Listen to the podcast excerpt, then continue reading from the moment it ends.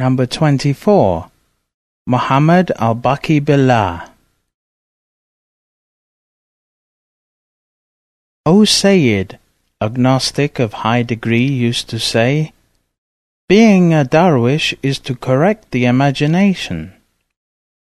In other words, nothing other than the real should remain in the heart. In truth, he spoke well. O Sayyid, since the veil is nothing but imagination, the veil must be lifted through imagination. Night and day you must dwell in imagining oneness. Sheikh Baki's son, Khwaja Khurd.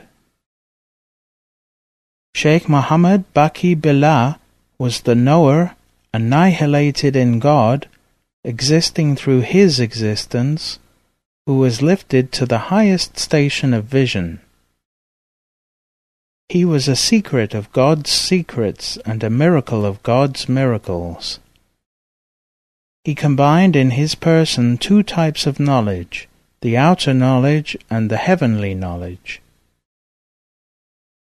God gave him from the two oceans and conferred on him authority in the two worlds of humanity and jinn. Imam Rabbani Ahmad al-Faruqi said,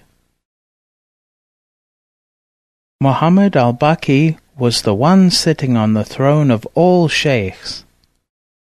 He was the deputy of all masters of the Naqshbandi golden chain who reached the end of the infinite, who achieved the highest states of being a friend of God.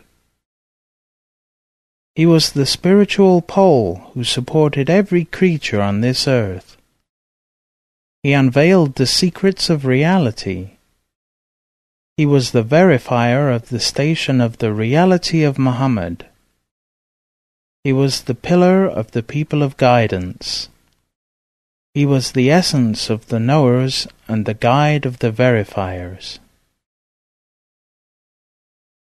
He was born in 972 Hijra, 1564 current era, in the city of Kabul, in the land of Ajam, which was a colony of the Sultanate of India.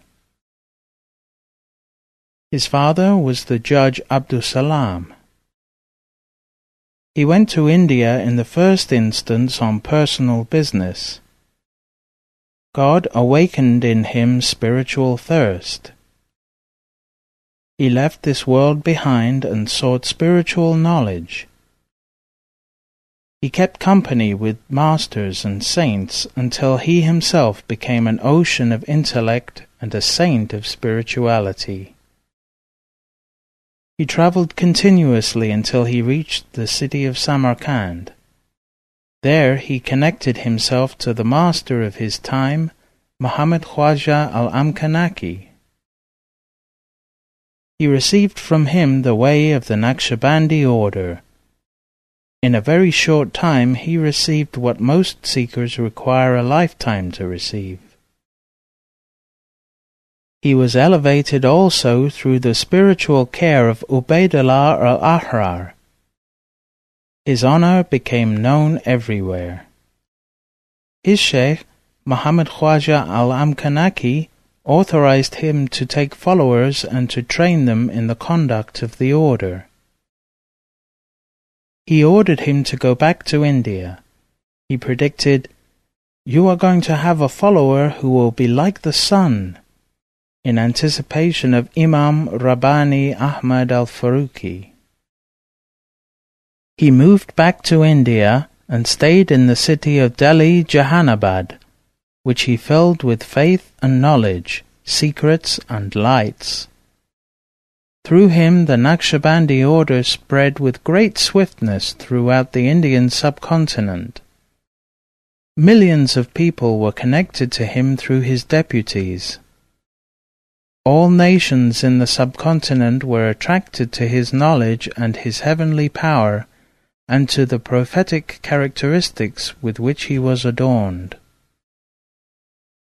It became known throughout Hindustan that anyone coming to him and looking in his eyes, or sitting in his company doing dhikr, would enter a state of self-effacement through which he could reach a state of annihilation in a single meeting.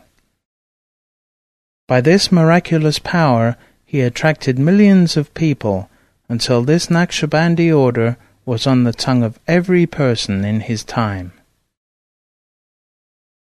He died on Wednesday, the 14th of Jumad al-Akhir, 1014 Hijra, 1605 current era, in the city of Delhi at the age of forty years and four months.